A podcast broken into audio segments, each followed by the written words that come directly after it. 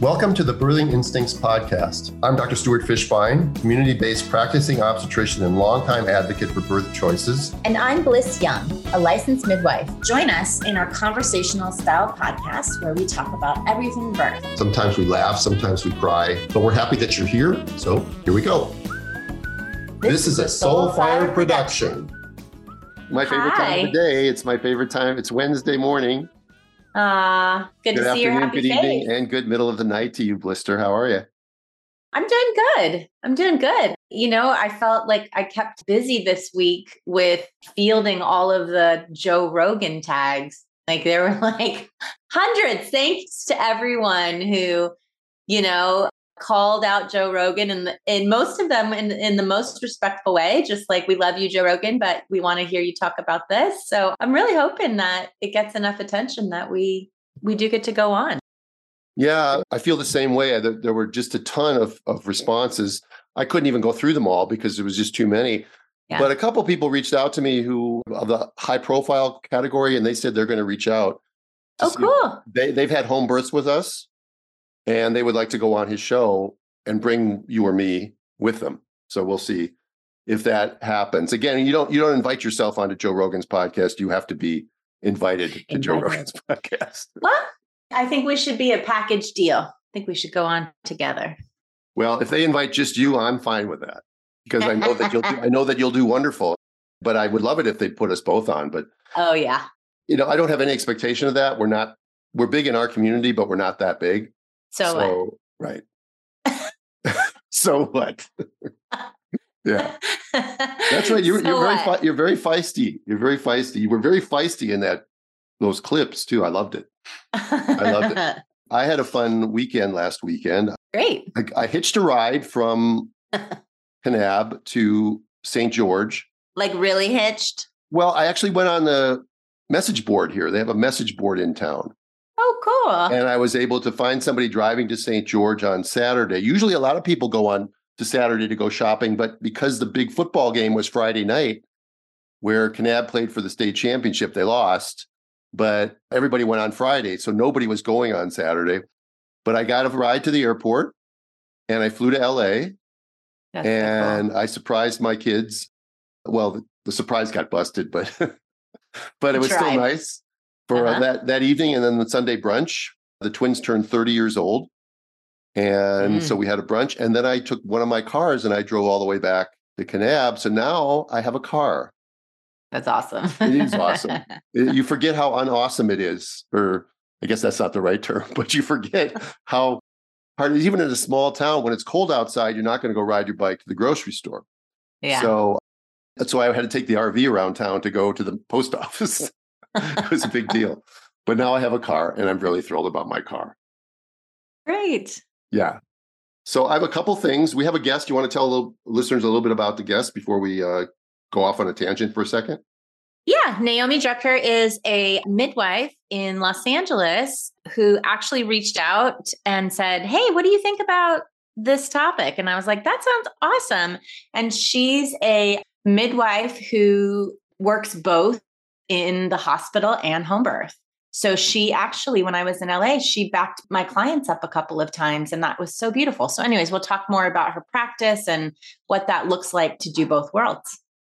Yeah. And sometimes we bring sanity to the birth world and sometimes there's craziness and tyranny and stupidity in the birth world. And just to mix it up a little bit, here's some stupidity and some tyranny. This is out of Ireland. And this is a listener and a Instagram fellow traveler who sent me this. She says, hi, Dr. Stu and Blyss. I'm a midwife from the UK, currently volunteering in the Philippines in a midwife-led birthing center, and I just wanted to say how much I have been challenged, encouraged, and inspired by the podcast. Currently in the Philippines, there is a ban on primips and grand multips from birthing in birthing centers here. They are all required to birth in the hospital, which even when paying excessive costs are still not necessarily getting good, evidence-based, compassionate care. It has also long been given the impression that home birth is illegal here, but this isn't actually true, but midwives practice under a Filipino license who could do home births could be reported and risk their license even though it's not illegal. You scratch your head and figure that out. Yeah. I saw this post about the home birth becoming illegal in Ireland. It's actually, from my understanding, is that anything that's not within 30 minutes of a hospital that does OB, it would be illegal in. But I wonder if that says, how fast can you drive? Can you drive 100 miles an hour, make it within 30 minutes? Anyway, it's not laughing matter because, and she's shocked. I have long held the medical system in the UK, the National Health Service, I realize they're separate in Ireland, or separate from Ireland, in quite high esteem for having worked for them on and off for the last 9 years of being a midwife. However, your podcast has opened my eyes to reality of the fact that often protocols and policies that are made are followed blindly in hospitals and are actually not truly evidence-based or in a woman and family's best interest. I continue to be inspired by your stories and wealth of knowledge, and I just want to thank you for taking the time. I shared the video that I posted about this woman who was chastising a member of the Ireland Parliament minister. I shared this video mainly because it made me think of your work and prompted me to send you this message. Also, the use of the word misinformation, which you so often unpack. Thank you, and hope to learn Breach with you one day. So that was from Bethany, currently in the Philippines, but a British midwife. And again, this whole thing that's going on in Ireland is just more tyranny. I mean, who thinks this is a good idea? Who thinks it's a good idea to take all world women and then take away this choice and make them go to the hospital for the rare case where something might go wrong? Yeah, in a hospital where lots of things go wrong all the time. Yeah. And where they have a 30 to 40% chance of having a cesarean section. Yeah. I mean, that just emphasizes how ridiculous it is. But even without that, it shouldn't be anyone else's choice what we decide to do with our bodies and our babies and how we choose to deliver them. That's nobody else's choice. Yeah. On the broad spectrum, that's exactly the truth here. And yet they can't stop, Blyss. They cannot stop regulating. California is a perfect example. Yeah. But this is happening in other countries, which, you know, everything that happens, it's a step away from sanity. It's the opposite direction. Nuts. Do you want me to share with you what I wanted to? Of course. Okay, cool. So I'm in a book. So I thought that was kind of exciting. So from the authors of The First 40 Days, you know that book, right? It's a beautiful postpartum book about nutrition. Mm-hmm. Do you know that book? Yeah, it's beautiful. So they came out with one called 9 Golden Months about the essential art of nurturing the mother to be. So there's a bunch of beautiful information and just like the other book, lots of beautiful images and recipes and stuff. But they quoted me on page 118. It's a section called Entering the In-Between. And I won't read the whole thing, but it's from Hayes and I. And it's just talking about, you know, after your due date, the time before your due date, and when you actually deliver. It says, anything that is stressful, any people that are stressing you out, offer you a great opportunity to form some boundaries that will support you postpartum, says Blyss Young, midwife and founder of Birthing Blyss Midwifery. Focus on doing things that build oxytocin. Oxytocin is the initiator for labor, so keep it calm, stress-free, and full of love. Do what makes you feel juicy. I'm sure you've heard me say that before. Yeah, you like that word. Go on a date with your honey, watch comedy, have sex, watch a sunset, dance, hang out with girlfriends, enjoy the moments before your new normal sets in. Anyways, pick up a copy. It's a beautiful book. Congratulations. It's always nice to see yourself quoted in a book, isn't it? That's kind of fun. Yeah. Yeah. It's something that will last long after we're not speaking clearly anymore. Good. Okay. So I have to read this one because it, you know, we're on a roller coaster right now, you know, Ireland, and then this beautiful one that you just read. So this is a letter from Sally that she sent me. And she says, our parents received the following notice from our pediatrician's office. This isn't exclusive, but it affects all home births and non-accredited birth centers in the Austin, Texas area. Our Central Texas midwives wrote a collective letter opposing the stand, basically saying it was a disservice to newborns born in the community. I think it has to be illegal. Our parents are very angry. And this is what the policy said from their pediatrician. Recently, we experienced adverse events with patients born at home or in a non-accredited birthing center. These events were significant and required emergency medical services involvement and hospital admissions for the newborn. They created significant safety concerns amongst our providers, for newborns delivered somewhere other than a hospital or accredited birthing center. For the safety of these newborns, we will not accept new patients born at home or at a non-accredited birthing center. I repeat, for the safety of these newborns, we will accept patients born at a hospital or an accredited birthing center. An example of an accredited birthing center is the Austin Area Birthing Center. For all of our current patient families who are adding a sibling, please take this into consideration when deciding where to give birth. If you decide to give birth at home or at a non-accredited birthing center, you will not be able to join the Chisholm Trail Pediatrics family until your newborn is seen by a pediatric provider outside of us for the first 6 weeks of life. Wow. Right. Woe says it all. I don't know the state laws in Texas, but it does seem like that would be illegal if midwifery is legal in Texas, which it is. Yeah, talk about, it's interesting that, you know, we talk about ethics all the time and the use of coercion, even subtle coercion is never acceptable. What would you call this? So I not subtle. And I said to Sally, and it's funny, I almost said, whoa, I said shameful. Mm-hmm. Nothing more to say. Mm-hmm. Next, it will be, we will not see any children who are sick. Please take sick kids to urgent care, which we already know is happening. I've already seen it here in Southern California. Meanwhile, the only reason to go to the pediatrician is for mandated vaccine scheduling injections. I hope they go broke, is what I said. Yeah. Yep. Right. So anybody that takes their baby to Chisholm, whatever it is, pediatrics, even if you were born in the hospital, you should be outraged by this. And you should let them know. Yes. Not acceptable. Right. Tag them. There are babies born in the hospital that do really, really badly. All right. But they'll take those babies. But on the rare case where somebody has to be transferred, you're going to threaten people to not be in your practice or to kick them out of your practice or not accept them and warn them that not to do a home birth because we won't take you. Well, who the hell are you? Right. We don't want you. So this is a message from listener Abby, who writes, my name is Abby. I was referred to you by my friend Emily, who's my assistant in Texas.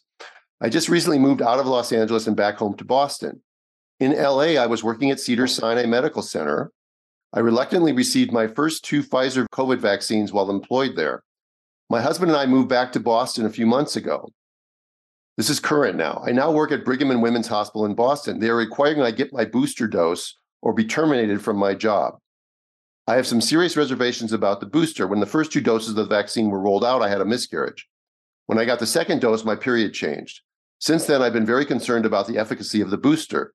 I have done endless research on this matter and want to do what's best for my body. I'm a healthy, active woman who got married later in life, and I would like the chance to start a family. I understand that working in healthcare, this is a mandate and I won't be able to get around it. My manager said if I can get an exemption, there was a possibility of avoiding the booster dose. I was hoping this is something you could possibly help me with. And then she goes on, I can't really help with that sort of thing because it's outside my expertise. Well, it's really not outside my expertise, but it's something where I'm not afraid to write those letters.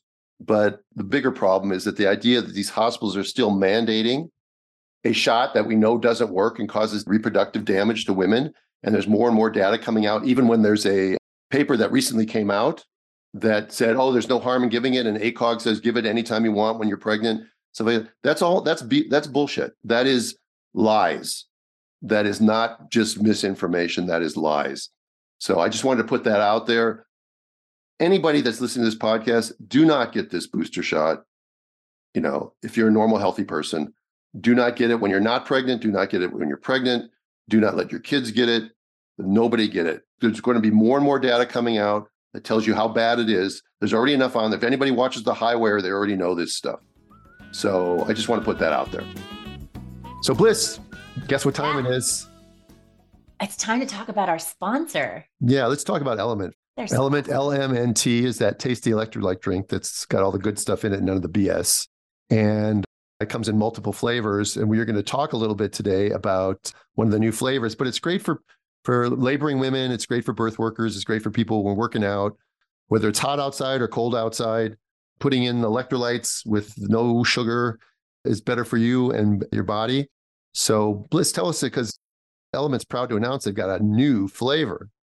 It's so funny, right? We just did this special on chocolate and then they hit us with this.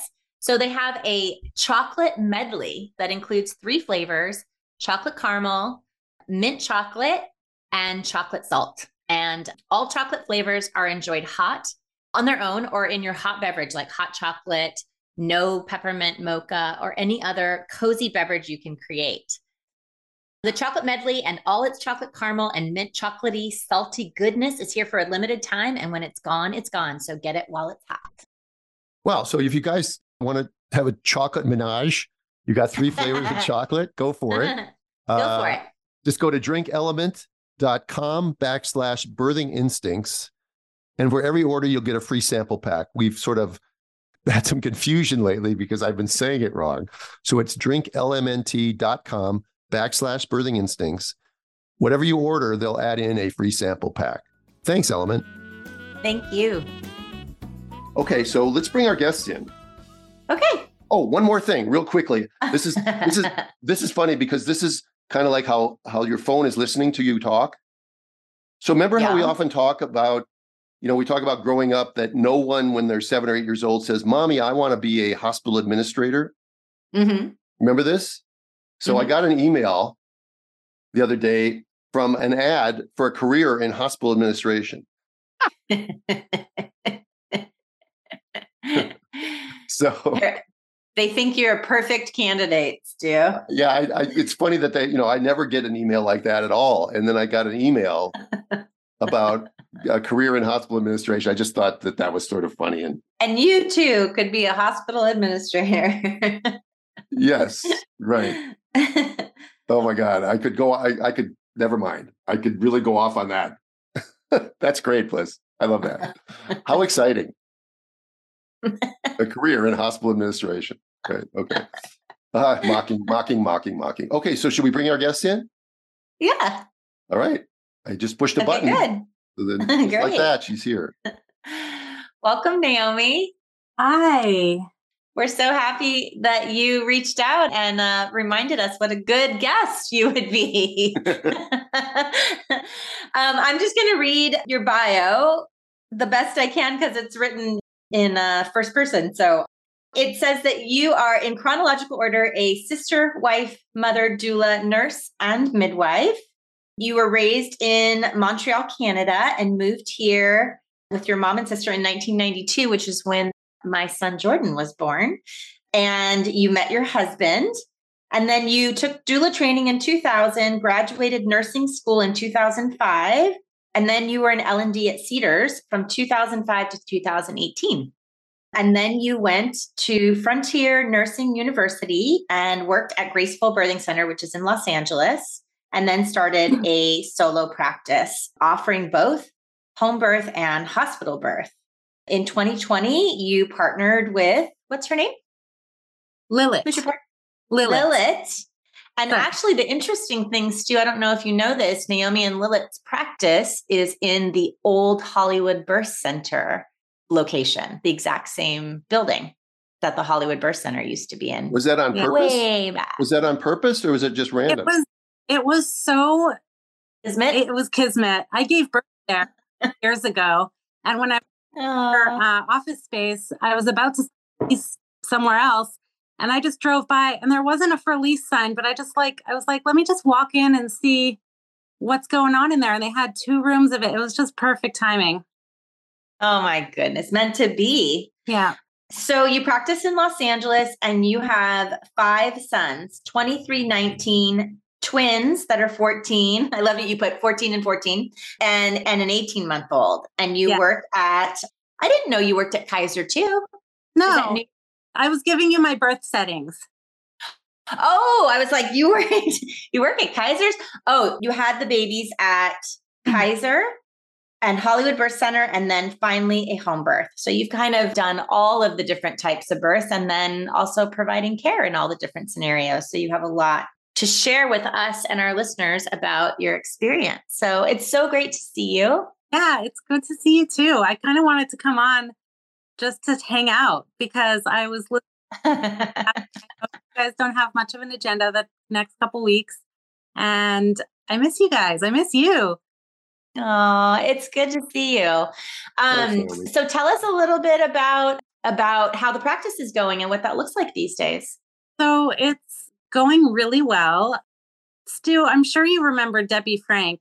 She was the one that I kind of modeled my practice after originally. Debbie and I collaborated to The Woman's Place. She was one of the original people, along with Joyce Weckel, when I went off and set up my collaborative hospital-based practice out in Ventura County. Debbie was one of the two people. She was working with Paul at the time, and she was also working with me. Nice. Right. So I knew her very well. I know her story. Yeah. Yeah. She was my inspiration. I never would have even fathomed that this type of practice was possible if I hadn't seen her in action at the end of her career as I was there as a nurse. So it's going great. I paired up with Lilith, which Blyss, and I'm sure both of you can understand it. It's very helpful as far as work-life balance to have a partner that you can rely on. And yeah, we work together, and we actually recently hired a third midwife. And so the practice works kind of like the old Hollywood Birth Center practice, to where like you weren't a particular midwife's client. You came into practice and met alternately with each midwife, and everybody gets to know each other really nicely. And I'd say it's set up very much like an out-of-hospital birth practice, where the prenatal visits are an hour long, and we spend a lot of time talking and educating and listening and planning and things like that, giving a lot of shared decision-making options and choice. Right. So you do both home birth and hospital birth? Yeah, I can't. Well, it's tricky with VBAC right now because malpractice doesn't cover it. And to have the hospital privileges, you have to have the malpractice. So we are able to do VBACs in the hospital.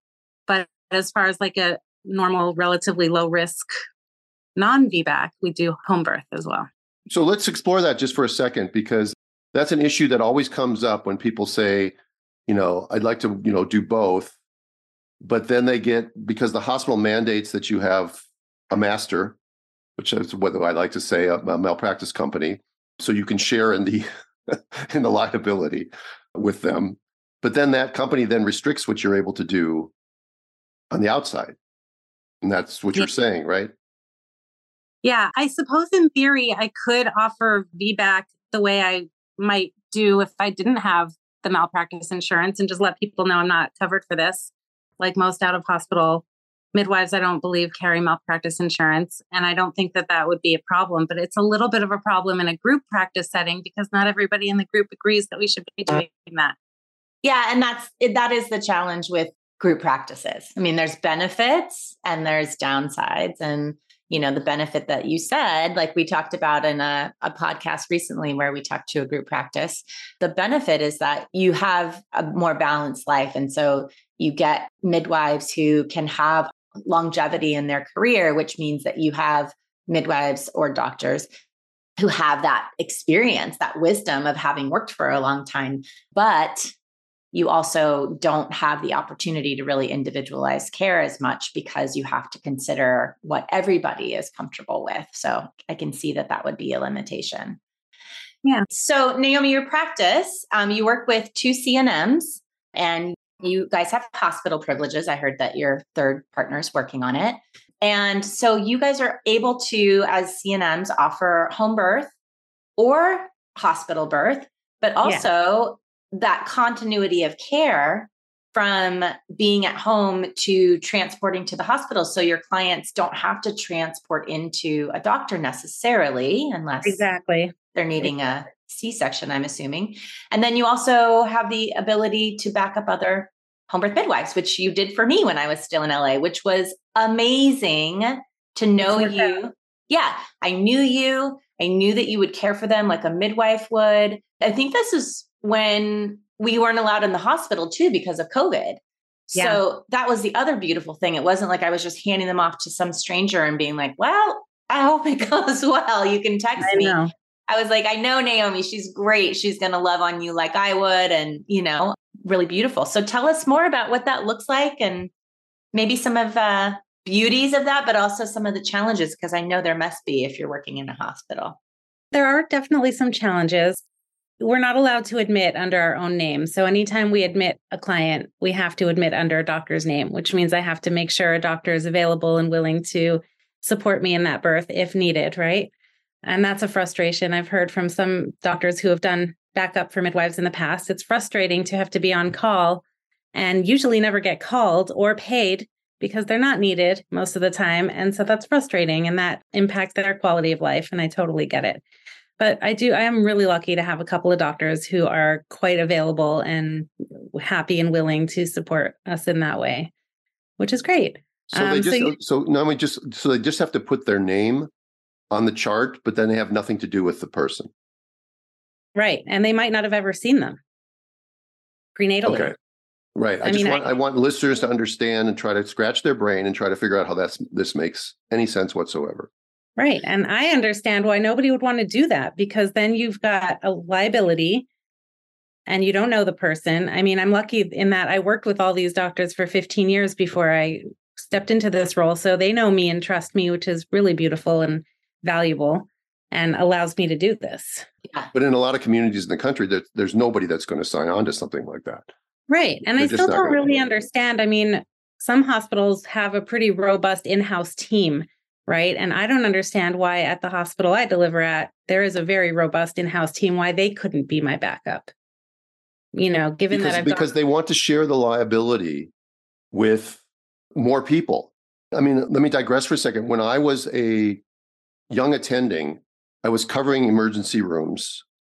And I remember at Santa Monica Hospital one time, I got a call from the ER. It said, there's a woman here in labor. She was supposed to go to Harbor, which was a county hospital in Torrance, but she came here and she's 4 centimeters. And I was busy doing other stuff, like in my office, and had other people to take care of. But because I was on the call panel, they called me and I said, well, why don't you have you have family practice residents at your hospital? Why don't you just put her on the house service? And they said, oh, we can't put anybody on the house service who hasn't had prenatal care with us. It's too risky. Okay. So it's too risky for them who are in-house to take care of her. But I'm a private physician who didn't sign up to take care of her, but I'm going to be able to do this. So this is how administrator people think. Their job is to protect the hospital by you being able to use the hospital list and the residents. Then the hospital signs on to its taking on the liability. So I'm sorry I interrupted your story, but I wanted to say, you're saying that you don't understand why the hospital isn't allowing you to use their full-time faculty and their hospitalist and their residents. And in the rare instance that I might need a vacuum or a C-section, and they end up coming in anyway when that's the case, because who's assisting in the OR? They are. It's dumb. Yeah. There's no good explanation. I mean, You're right. They're covering their butts too, but it is dumb. And you know what I'm wondering, Naomi, is what is the motivation for your doctors to do this? Just that they want to support you, or are they really supportive of what the community midwives are doing? I think one of the doctors is just happy to help and he doesn't really care. I mean, he cares, but he just is happy to help. And he's always been in a teaching role and he's just like, sure, whatever. He always picks up the phone every time I call. He's always got a great sort of attitude about it and a very low intervention response to every concern I bring to him. And then the other one is a newer doctor who's looking to build his own practice and build his own reputation in the community. And he is interested in what it all means and interacting with this different type of client. That's amazing. Yeah, it's nice to hear. That's how Steve started, right? Sorry? Yeah, I was going to say, it's nice to hear that there's still somebody doing that. I always talk about at the seminars that sort of model is dying off. And most doctors who come out of residency, you know, they get a salaried employee job and that's what they do. And they work a shift. And so to hear that there's somebody still coming out and hustling in Los Angeles is nice. It's nice to hear. Yeah. Really what good. A find. What a beautiful, you know, that you have that. At the I know. I spotted him one night in L&D and I'm like, I don't know this doctor. Who is this? And I got the scoop, and turned out he was starting a new private practice in LA and he's kind of hustling between a couple different hospitals. And I'm like, let's just get you here. Let's like build your business on this side of town so you can leave that other hospital and just be busy enough. So Blyss, it's time to talk about one of our sponsors. But before I do, I want to tell you a little story. I was looking for comforters on the internet. I was going to order some comforters. And I looked at some of them are washable and some of them are dry cleaning. Yeah. So I thought, you know, I'm in a little town. I better check to see where the nearest dry cleaners is. And the nearest dry cleaners was 54 miles away in hurricane. So I decided to get the washable blankets and washable. Good. Yeah. Cheaper. Too. Yeah. So we have a new sponsor. Why don't you tell us a little bit about our new sponsor, Splash Blanket? I'm so excited about our new sponsor. I actually bought one for myself before they became a sponsor because I had seen them on the internet, and they're promoted obviously for fun, sexy time. You know, you guys know, I'm sure everybody knows that sometimes you have a wet spot. So you can use the Splash Blanket to avoid that. But for you guys, our listeners specifically, you can use them for your birth, for when you have your menstrual cycle and you want to do free bleeding, or just in your baby's crib to absorb any material that might be leaking. Yeah, it's leaking. I always tell people postpartum is such a messy time. You know, there's breast milk and there's meconium and there's spit up and there's blood. And so it's something that, you know, it's not that crinkly plastic. It's something that feels really luxurious. And it actually holds a liter of fluid. So those of you who are like worried about, what if my water breaks in the middle of the night? This is something that you could put underneath you. And it feels amazing. Stu hasn't gotten his blanket yet, but he'll tell you once he gets it how soft and luxurious it is. Yeah. And they seem very versatile. And I like the fact that they're waterproof. And of course, since they're waterproof, they are washable and you don't have to dry clean them 54 miles away. Don't do that. Yeah. So if you want to get your Splash Blanket, you can go to splashblanket.com and you use the code. This is a code, Birthing Instincts. It's not a slash or anything. It's splashblanket.com. Put in the code Birthing Instincts. You get 11% off your purchase. And Blyss was funny this morning. She says, 11%, that's an odd number. I said, yeah, but it's better than 10. This is true. Right. So thanks, Splash Blanket. Yay. So what do you think midwives could do to get privileges? What would you tell people in terms, because you had the benefit of working for Cedars for years and years. So, you know, that seems like an easy way in because they knew you already, but. It didn't feel like an advantage, honestly, when I was going through the process, because the people I encountered along the way didn't know, like they didn't work on the floor and they didn't know me. And I think it just came down to, and I remember Debbie had trained a number of partners that never panned out, but the getting there isn't hard. And the reason why is that they have a whole army of midwives on the floor that work for Cedars. And so they have a system in place for midwives to get privileges. And I just had to check all the same boxes as those midwives. Mm-hmm. And there you go. It's just a matter of being willing to do it and being willing to carry the malpractice insurance, which is insane, and the lifestyle and the constant negotiation between the doctor and the client and the hospital and all those things. It's a wild lifestyle, but I am surprised that more people aren't doing it. Yeah. Can you say more about what makes it a wild lifestyle? I mean, obviously, as midwives, we know that we have to be on call. That's it's crazy in itself, but midwife life, managing a growing group practice, right? Like who's doing what, when, and then anytime anybody goes into labor, I always feel like it's prudent to like check in and see if the backup doctor that they had selected is available. And if not, who it is, and just letting them know, hey, we're in labor. Everything's fine. I'll let you know if we end up transferring in, so that I'm trying not to make too many 3 a.m. middle of the night calls. And then coordinating with the hospital if we're having a transfer. The reception has been really good. I remember in the first year of my practice, there was a little weirdness around the reception of me and my clients. And like, you know, some of them just so proud of me and happy, and others a little not, just feeling a little differently about it. And always the question of like, is the doctor coming? What is the situation? And by now they finally kind of understand, like the doctor's not coming. You don't have to call the doctor, but still anytime there's like a question about the strip, they circumvent me and call the doctor. And then the doctor will text me and say, hey, what's going on? And I'm like, this is what's going on. And they're like, oh, okay. It's a baddie system. And I always kind of feel like I have to be very on alert, you know, just like very, very aware of all the moving pieces. But you feel like you're on eggshells sometimes? Yeah. Okay. Yeah, but in the room, and I kind of get in trouble a little bit for this too, because they're like, well, we don't know what's going on with your patient. And it's because I'm in the room constantly. I don't do a lot of charting. I don't really want to sit out at the nurse's station, or do I have the opportunity to, because I'm in the room holding the space and making it feel like we're still home.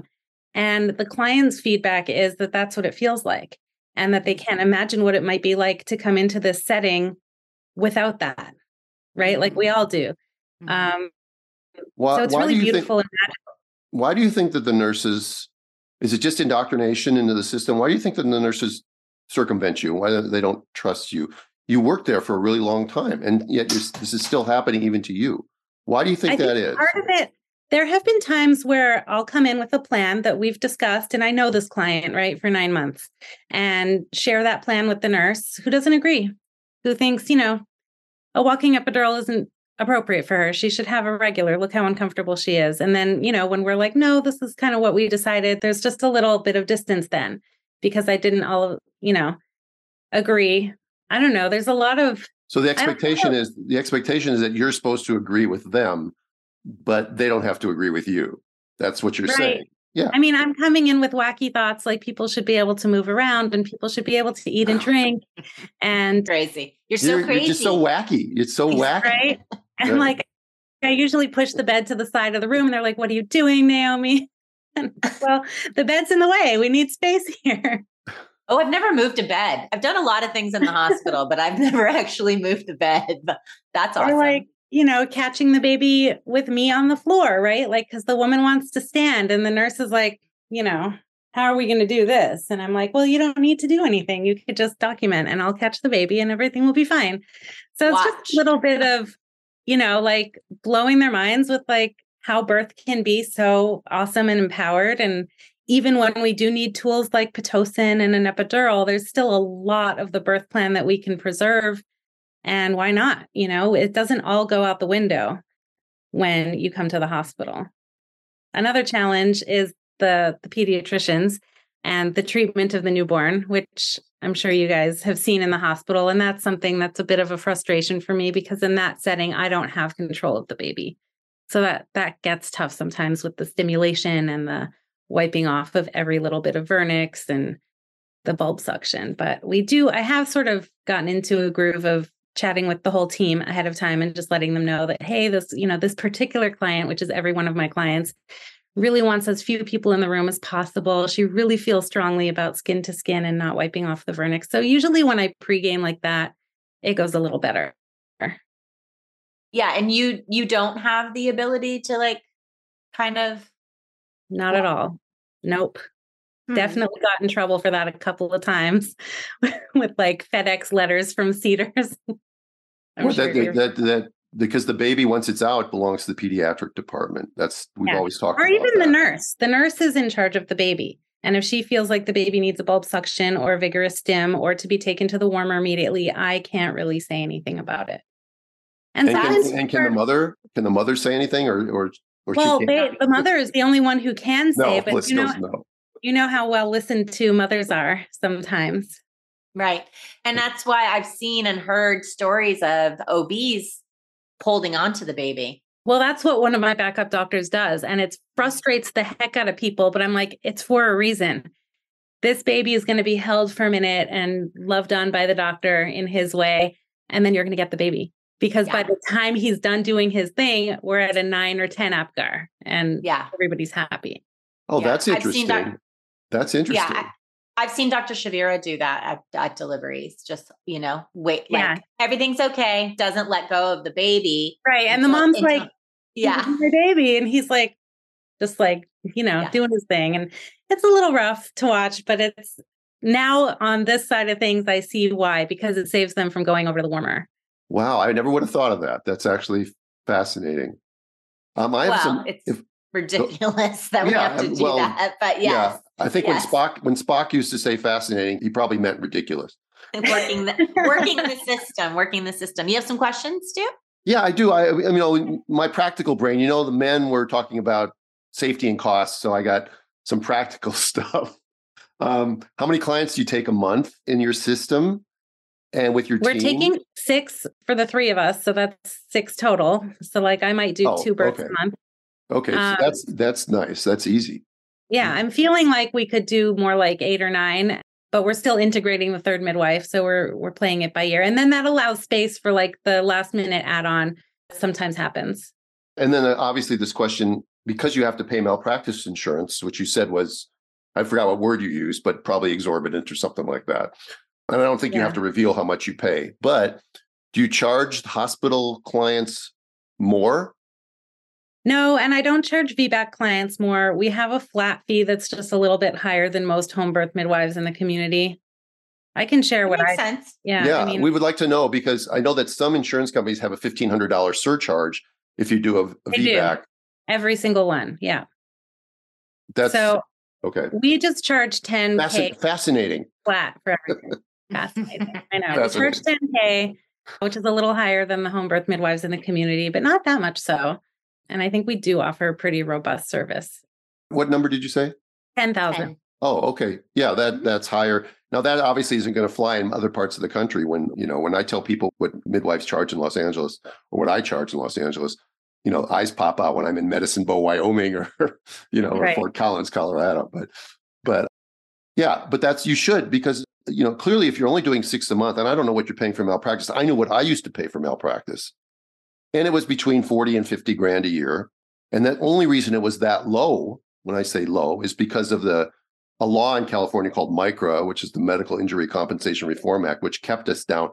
When we were at $50,000, doctors and OBs in Florida were paying $200,000 a year. Ooh. And so they actually got a law passed in Florida that said that OBs don't need to have malpractice insurance to have privileges at hospitals. So a lot of doctors went bare. Oh, interesting. But in California, you can't practice at a hospital without malpractice. They won't put you. They won't let you on staff. Right. So I don't know if that's still a law in Florida. Maybe somebody can email me and let me know. But it's still outrageously expensive. If you're only doing 4 or 5 births a month, that means that's $4,000 a month off your overhead before you can buy a Q-tip. So. Yeah, but it all works out as it's for now. It's working. Did you have another one, Stu? No, I mean, those are the more practical ones that I thought about. And, I don't know if you want to. No, that's all right. I was going to ask if you wanted to share the names of the people that are covering you so we could give them some kudos. But if you don't want to, that's okay. I feel like I can. I know Dr. Brock wouldn't mind, and it might surprise you that he's one of them. No, it doesn't surprise me at all. I have a really good relationship with Barry. So yeah, he's amazing. Way, he's the breech guy for people that listen to him and talk about him. I just call him the obstetrical wizard. And I'm like, there's a lot that's great about Dr. Brock. And the other one is Dr. Daniel Niku. That's great. And where's his office? He's in, I think it's 200 Robertson. So like right near Cedars. Okay. So people in Los Angeles, if you want an OB, at least these 2 people are supportive of a midwife doing work in the hospital and taking transports and stuff like that, then this is the kind of OB that at least probably have an open mind when you are seeking out an, for somebody who wants an OB hospital care based practice. I would promote these 2 guys. Yeah. And for my client, people that come to me who are pregnant with twins, I got to diagnose twins the other day, which was really fun. Or anything else that's not necessarily appropriate for midwife, I'm always happy to just send them right to those guys. And Dr. Steve Radd also helps me out. He's a maternal fetal medicine specialist. Well, that's nice. Yeah. He likes to do deliveries too. So he's got a very unique private practice in LA as well. Okay. Thanks for sharing. Are you guys thinking about opening a birth center? Not right this second, but now that I don't know why it came to mind yesterday. Somebody suggested that Dr. Shavira should open a birth center. And I'm like, he'd be a cool guy to be in practice with if he could come over to Cedars, because I'm never leaving Cedars. At least in this iteration of my life right now, I've got too many roots right here. I don't know. I feel like I've got a lot of friends who've done the birth center thing and who feel like there's so many pitfalls. And I want to be practicing for a very long time. And what we have now is working. I like home birth a lot. I like the idea of the client not having to go anywhere. Well, your model of care is really fascinating. And I mean that in a good way. Because ultimately, even though you're subject to lots of silliness, what you are doing is giving people options, which is what Blyss and I are all about, which is it feels really good. It feels really good and really important. And the only thing I really wish is that, like, you know, I wish this type of service was available at network insurance so that it was accessible to everybody, you know? Yeah. And absolutely. And then my job would go from like midwifing to just like getting more midwives to get themselves privileges and start a practice like this. Cause it's just, it feels like the best of both worlds. So Blyss, let's take a moment and talk about one of our other new sponsors, that's Needed. So Needed is a nutritional supplement, vitamin, healthy company that a lot of people love. I got a text message from somebody that said, I love that you're supporting Needed. They actually helped me recover from postpartum and post-COVID hair loss. Oh, I was literally balding, and she used Needed, and she said it helped her. So why don't you tell us a little bit more about them? Yeah. Well, you know, the founders of Needed are two mamas. One of them was my client in Los Angeles, Julie, who had a home birth. And they discovered that most women, even when taking their prenatal vitamin, 97% of women take a prenatal vitamin, but 95% are left with nutrient deficiencies. So they got to work and redesigned the prenatal multi from the ground up with a group of perinatal nutrition and health practitioners. They hand-selected every ingredient and nutrient dose, including spending thousands of hours reviewing supplier resource records, clinical literature, and the in-practice clinical data of practitioners. This is really important because there are many gaps in research for women's health. So the Needed's real-time expert clinical perspective is really unique.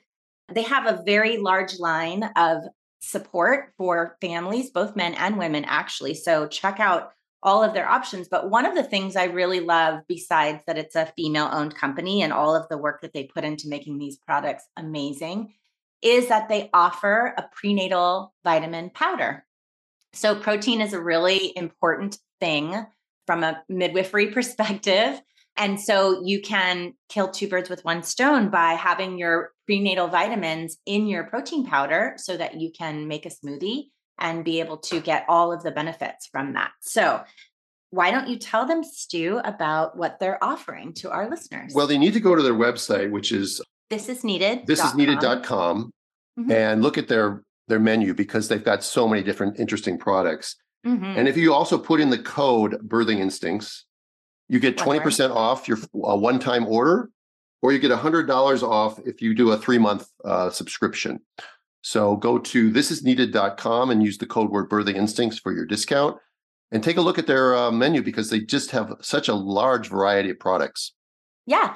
And midwives, share this code with your clients, and that would also support podcast. So thanks, Needed, for joining the team. Thank you, guys. Do you feel frustrated with what happens in the hospital, though? I mean, they were talking about having a hospital here in Santa Barbara and said, you know, they would work on getting licensed midwife privileges. And I was like, I don't think I'd do it.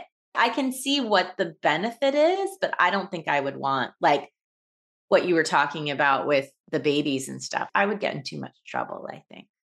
I know. I did. I kicked me out really fast. Not even a question. You get in trouble for sure. But you can do so much good too. And right now for me, and it could change in a couple of years, but right now that is feeling better than not being able to do it. You know, like for our transfers, for, you know, I wanted to have my stats ready to share with you guys for the last 2 years, but I don't. It's something like a 20% transfer rate from home birth with a primip to the hospital. Not 50%?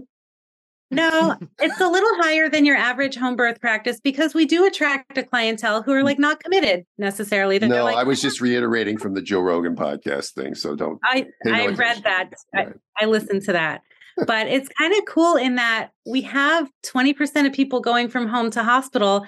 And then we have about 15% of planned hospital births who end up deciding to stay home. And it's so nice that they can do that in our practice and they don't have to worry about calling 911 or figuring out how to manage the birth certificate. Or changing practitioners at the last minute, too. Exactly. Right.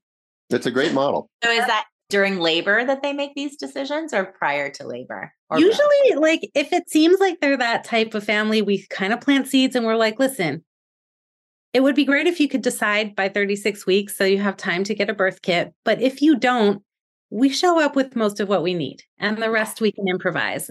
And so occasionally it's in labor, but usually, like, you know, I just had a 36-week home visit. We do 36-week home visits for everybody.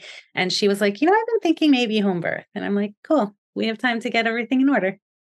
The great thing is you can always go in. Exactly. Like, you know, you're not locked into it. That's what I tell people. Like, you know, you can just, if you plan a home birth and you decide at any point you want to go, that's always available to you, but right, at least you have what you need to feel comfortable. I tell them the hospital is part of the home birth plan. And, you know, planning that way only gives you more options, because if you plan to give birth at the hospital, you eliminate the potentially beautiful option of having a home birth. Mm-hmm. I was just going to say this cute story about this woman who was very committed to hospital birth. It was her first baby. She also really wanted to have cervical checks pre-labor, which we talk about a lot, not having any real use. And she was closed in the office. And then she wasn't complaining of any labor signs. But at some point, her husband texted me and said, I don't really know what's going on, but I think she's just not going to be able to do this. And I'm like, what do you mean? He's like, she's been throwing up and she's miserable. And I think you should come check on her, but I think we are going to go in.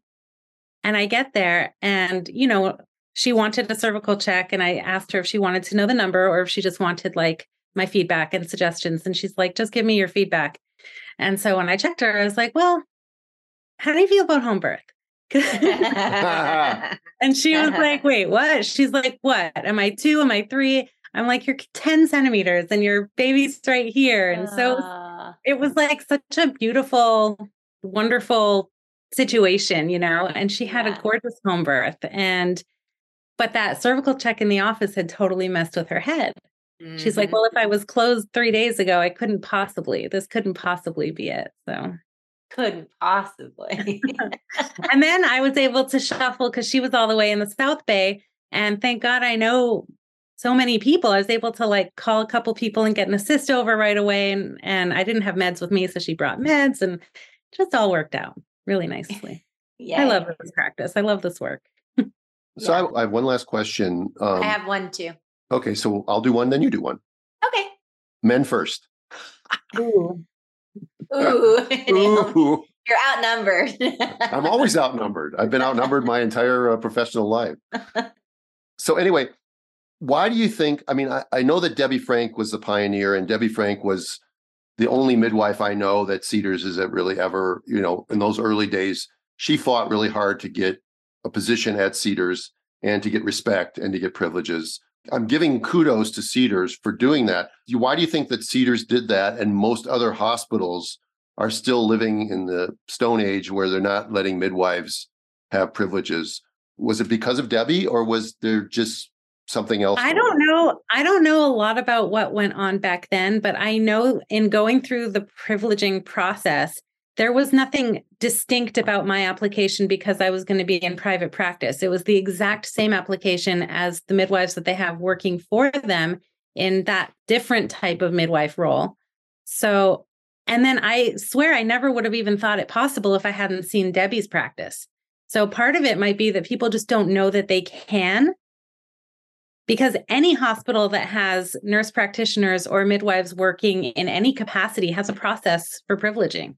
And it's just a matter of going through it. And it's harrowing. It's 10 months of, you know, your heart in your throat, just wondering, like, are they going to let me? Are they not? Or do I have to resubmit this thing? They had to check malpractice insurance from the school that I went to 6 years ago to make sure there were no claims. Like, it was a harrowing process. And then getting signatures from people who don't know me and who, you know, and I needed those signatures. And it's like, how do I navigate all that? But it worked out. Well, congratulations. Thank you. But all that to say is that I think anybody could do it. I think it just takes doing, you know, trying. Yeah. Great. So more midwives. We need people who are going to try to change the system from within. You know, that's not something I think Blyss could ever do. But we're old dogs at this point. Yeah, we don't have the temperament for that, and I freely admit that. But the fact that you do, and I can see it, and I can see the fact that you went through that, and no matter how exasperated it probably made you and frustrated sometimes, you were able to let it roll off your back and continue because you saw the bigger picture. sometimes it's really hard to go through that, like that application process. And you, like applying for a license in another state, they need an original transcript from my college from 40 years ago. It's like, I already am licensed in California and Utah. Why does Indiana need this? And my perspective is that I get to the point where I just can't comply anymore. I can't submit to that sort of thing. So right. I'm glad there are people out there like you and Dr. Nico, who's doing the opposite, who's not going with the flow. I love that. Yeah, that's so important. Did you have one more question, Blyss? I did. I wanted to know how your personal midwifery experience influenced your practice. You mean as a patient of midwives? Yeah. Well, the positive and the negative, like, yeah, I really wanted to make sure this happened. Or I really have a lot to say about that, because the whole reason why I knew I wanted to be a midwife was when I had my first son, Kaiser, West LA, had this wonderful midwife that I saw for every prenatal. And she scribbled her phone number on a paper and gave it to me at my 37-week visit and said, call me when you're in labor. And that is what I did. And she didn't pick up the phone. So I was like, okay, there's got to be a way. And we hadn't talked about, and I get everybody cannot pick up the phone at one point or the other, but we hadn't talked about, what do you do if I'm not available? I only work on these days. So if you go into labor on these days, this is what it might look like. So I had no clue. I was 21 years old. So one of the things I endeavored to always do as a midwife is to talk about, if you can't reach me, which could happen. I mean, people get hit by buses, kids get sick and need attention. Like, there might be a reason why I can't be attentive to you. This is who you call. And that's why it was so important to me to have a partner and to not be alone in it. So that shaped my experience a lot. And then my experience at the Hollywood Birth Center with Connie and Ty and Alex. That's where I met Alex. She was a midwifery student. And I think I met her in the delivery, and she was like cleaning blood off my legs and smiling. And I was just like, I love you. Like, you're going to be in my life forever. Like, I don't know how you're doing what you're doing right now. It seems unpleasant, but you're doing it with such love and care that I want that, you know, I love that. And so, I mean, the whole pregnancy experience being taken care of by those midwives, I was only 24 with that pregnancy, was incredible. And my husband was very skeptical because we had good insurance and we could have gone to Cedars-Sinai and had the best care available. Yeah. And when we interviewed the midwives, he had a lot of questions about, well, what if you go into cardiac arrest? How do you guys deal with that? Because it happens. And they were very, very sweet with him. And at the end of that experience, he was completely converted to where, with our last birth, he didn't want anyone there. I had this whole vision of, I was going to have all my midwife friends come around and sing Kumbaya and braid my hair, and it would be beautiful and lovely. He didn't want anyone there. And that's how it worked out. He caught the baby himself. A couple of came over after and helped with the placenta, but he was like, birth is just a bodily function, and it's, you know, it can be so beautiful. Aww. So all of those experiences really shaped me for sure. And then working at the hospital. Oh, sorry. Go ahead. I was going to say, so you actually had a free birth. I did. Yeah. A totally free birth. Good for you. And I cherry picked the little bits of care that I wanted. And I went to Dr. Radd for a scan here and there. And I decided I wanted to do this test or that test, and just totally did it myself. It was awesome. Good for you. And what were you going to say about the hospital experience? Just working as a nurse. I remember when I was a very young new doula, finding that the nurses have so much influence on people's birth plans. And so my experience as a nurse and sort of navigating the hospital system in that way, kind of, you know, saying the thing that needed to be said so that we get a little more time, right? Or, you know, letting them know that, like, if I don't see you eat, then it didn't happen. And, you know, like these silly hospital rules that people are so uncomfortable with. And yet, for whatever reason, they don't even know that they can discard them, right? Mm-hmm. Yeah. So just using documentation as a tool and a power, really, to just be like, patient declined. You know, I gave her the information, she declined, and that's all I have to say. And then you do what you want and you feel fine about it. So. Yeah. Great. Well, your practice is called the Los Angeles Midwives? Los Angeles Midwives, yes. Yeah. Great. And anything else that you want to share with us before we, just today? As everybody says, I love your podcast. I love you both. Stu, I'm sure you don't remember meeting me way, way, way, way back, but I first met you at Cedars when I was the doula of one of your clients. And I think you were sort of at the height of the end of your career there. And it was cool to meet you. And then just to follow you after, it's just been a journey, and you're a huge asset to birth. And I love the letters and the influence you're having worldwide. It just is so inspiring. Thank you. Thank you so much. Rarely am I speechless. Yeah, right. Let's just end the podcast right there.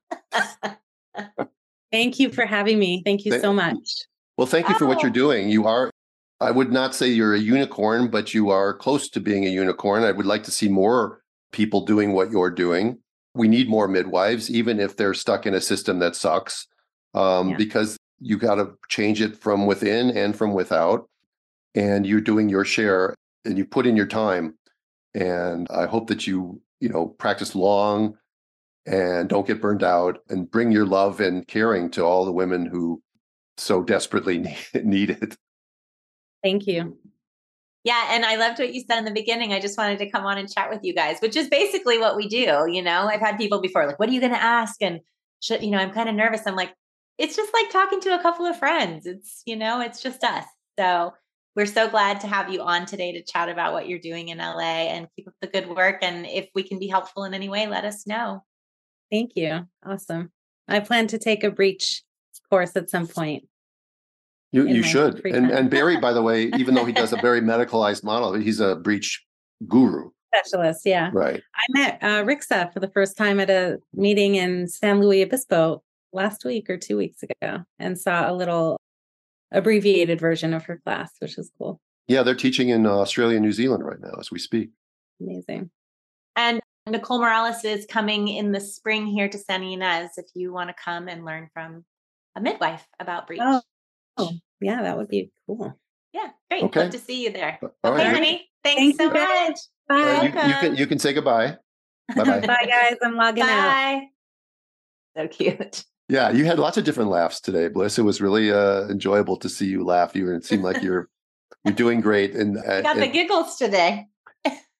Yeah, well, it's a great thing to have giggles, because the world could use more giggles. That's right. We do need more giggles. It's true. Right. All right. Well, it's great seeing you. It's great seeing you. I'll see you next week. For everybody listening, thanks again for giving us an hour of your time. And please support our sponsors, because they support us. Yep. Have a good day. Bye-bye. Thanks for listening to the Birthing Instincts podcast. We know that we all lead busy lives, so we are extremely grateful that you give us an hour of your time each week. If you enjoyed this episode, please share. And don't forget to subscribe to our podcast for the latest updates and reviews. To help others join us, you can find Dr. Stu at Birthing Instincts and Blyss at Birthing Blyss Midwifery on Instagram.